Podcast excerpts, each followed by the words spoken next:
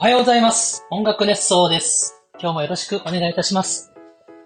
えー本日は日曜日です。3月の26日日曜日になります。皆さんいかがお過ごしでしょうか？えー音楽熱奏はハートカンパニーの制作によりお届けしている音声番組になります。ハートカンパニーは音楽の制作会社です。音楽の制作、コンサート制作、アーティストプロデュース、アニメの企画制作などを行っている会社です。で私はハートカンパニーの代表している斉藤茂と言います。おはようございます。よろしくお願いいたします。本来日曜日はですね、ワークストークと言いまして、ハートカンパニーの近況のお仕事を、ハートカンパニーの制作のスタッフで座談会のようにして喋るという会なんですけれども、えっ、とですね、最近制作の面々、まあ僕も含めて、まあ僕が原因かもしれませんが、なかなかスケジュールが合わせられずですね、えー私が一人で喋っております。じゃあなんで私一人なのかと言いますと、この音楽ネストをやろう。ワークストークやろうって言い出したの僕なんで、まああの責任取って僕が喋ってると、そんな感じでございます。日曜日ですね、まずオープニング、えー近況というか、雑談から入るんですけども、桜が咲いてます。桜が咲いているんですが、東京地区、地区って言い方でいいですか？東京に関しては、なんと雨が降ってます。とても残念です。花見ができたら本当に最高の土日だったと思うんですけど、花見できなさそうなんですよ。まあ、雨の中無理くりやればできるじゃんってこともあるかもしれないです。それは、ねえ、濡れちゃうし寒いしさ、あまり楽しくないわけです。まあでも僕ね、あの、毎朝ジョギングをしているんですけれども、ジョギングをするコースに桜がたくさん咲いていまして、桜を見ながらジョギングをしてます。雨の中でも走るもんなので、あ、ここに桜が咲いてるな、そしてこの木はたくさん花が開いてるな、とか思いながら雨の中、とぼとぼジョギングをしております。花見ができたらね、もちろん、花を見る散歩なんていうのをしたかったところですけど、僕ね、花を見るのも好きなんですけども、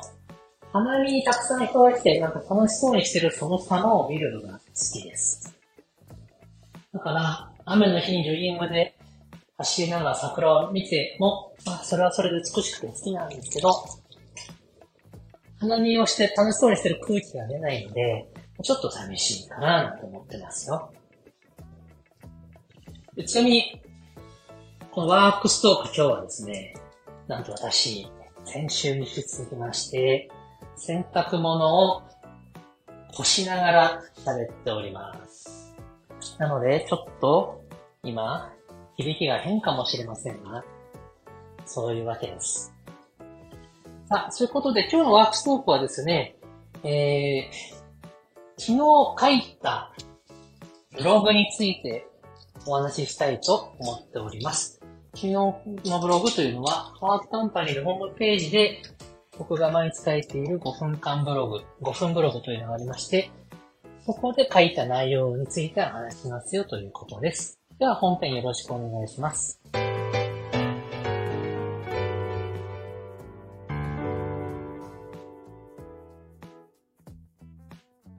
はい、本編になります。昨日ね、ブログでこんなこと書いたんですよ。見栄を張っていました。というタイトルでね、ブログを書きました。これ何かというとですね、一つ自分の中で考えてたことの結論が出たんです。こう、生きていくために何かもうちょっと楽しみで、楽しみながらいけない、生きられないかなと思ったんですけれど、あもちろん楽しく生きてるんですけど、もっとなんか、肩肘張らずに行きたいなと思っていてね。で特にブログを書いてる時に、その、僕はその、自分と向き合うんですけどね。ブログってのは毎朝朝6時頃僕起きるんですけど、で、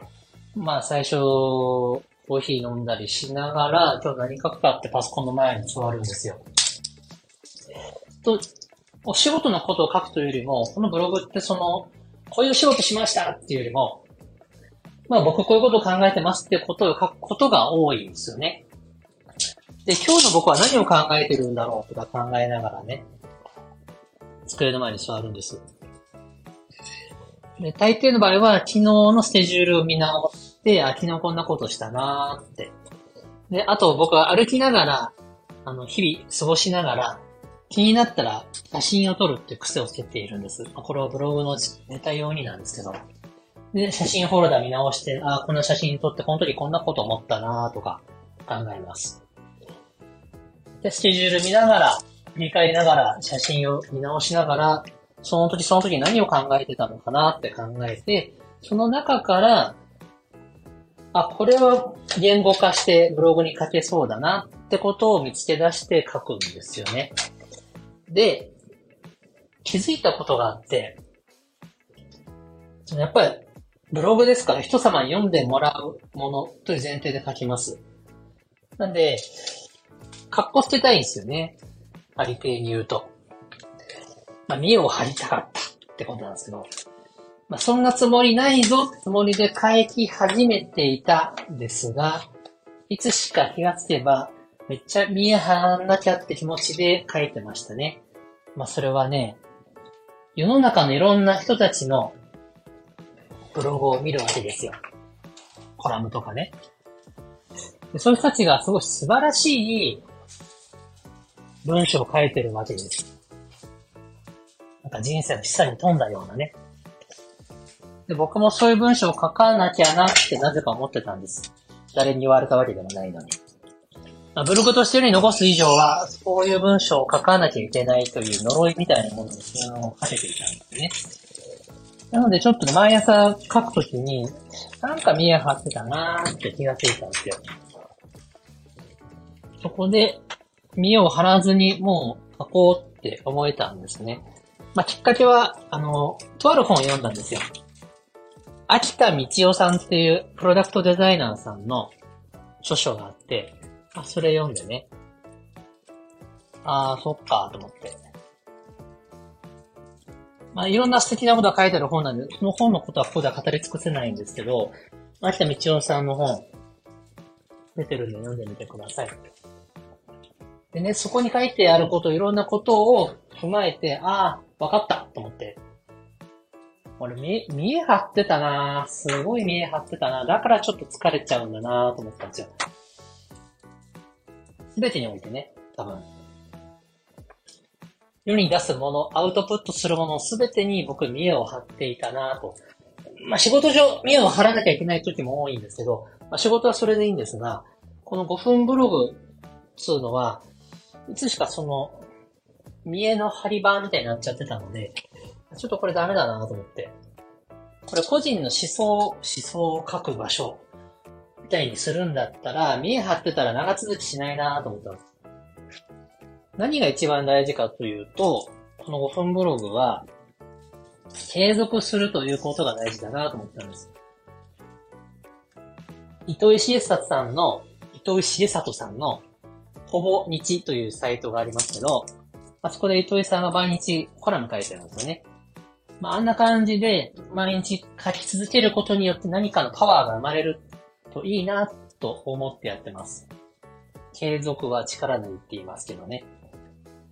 まあ、内容はどうであれ、とにかく毎日書くということを自分に課して、文章でアウトプットする訓練を続けることで、で、それが日々蓄積していくと、数は力になりますから、継続は力になるとそういうことだと思うんですよね。継続によって得られた数が力になりますみたいな。なんで、毎日書くためには、毎日書けるモチベーションで向き合わないといけない。見栄を毎日貼るのってしんどいですよね。毎日毎日格好つけるのはちょっとしんどい。それに気がついたので、もう格好つけるのやめて、えー、書くというスタンスになろうと思えるようになりました。ということをね、昨日のブログに書いてみたんですよね。そういうスタンスになるといろいろ見えてくるものがあって、まあ、ブログもそうですし、あ、ツイッターもそうですね。ツイッターもね、もう、ここ数年、基本よっぽどのことがない限りはリツイートしかしてなかったんですけど、リツイート以外のツイートをしないようにしたんですよね。でもまあ、見栄を張らないと決めれば、リツイート以外の自分の言葉もツイートしてええかなってちょっと今思ってます。なんでまず手始めにやったことは、プロフィール欄を往復に書き換えました。前までは、プロフィール欄は、まあ、プロフィールですから、僕はこういうことやりました。ああいうことやりましたということをですね、一生懸命書いていたんです。まあ、なんですか、自慢みたいな。自慢っつうのかしらね。まあだって、初めて訪れた方がそのきっかけにお仕事につながればいいなということを思っていたので、で、自分の経歴とかを一緒に書いてたんですけど、そうじゃないプロフィールに書き換えることにしました。自分のプロフィールとかは、会社のホームページにいっぱい書いてあるので、そこに、それを見てもらえればいいやと思って。で、ツイッターのサイトアカウントあくまでも、本当にサイトという個人にしようって思ったんでした。前まではね、個人アカウントも仕事に大いに活用しなければと思って、ちょっとやってましてね。それでちょっと見え張りすぎたかなって思いましたよ。まあ、あと他にも、仕事そのものに関しても、僕個人で行くときは、まあ、見え張ってももうしょうがないなって、なんとなく思えてきたので、見栄を張らないスタイルでいろいろちょっと考えてみようかなと思ってます。何かが劇的に変わるわけじゃないと思うけど、言動とか立ち振る舞いとかちょっとずつ変わるといいなと思っております。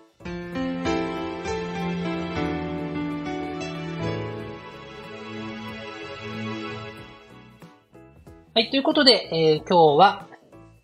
昨日の自分で書いたブログを少し補足するみたいな内容させていただきました。そうそう、音楽ネストはですね、4月1日からお引越しをいたします。今、 Voicy で配信してますけど、1日からは、お引越し先のメディアで聞くことになりますので、皆様、ぜひそちらにアクセスください。詳細は、ハートカンパニーのホームページ、ツイッターご覧ください。よろしくお願いいたします。ということで皆さん、3月も終わります。4月から新年度です。3月はいろんな変化の季節です。変化には抗うのではなくて、抗うのではなくて対応していくというのがいいと思っています。対応力。これが生き残る秘訣かなと思っております。ではまたよろしくお願いいたします。良い日曜日をお過ごしください。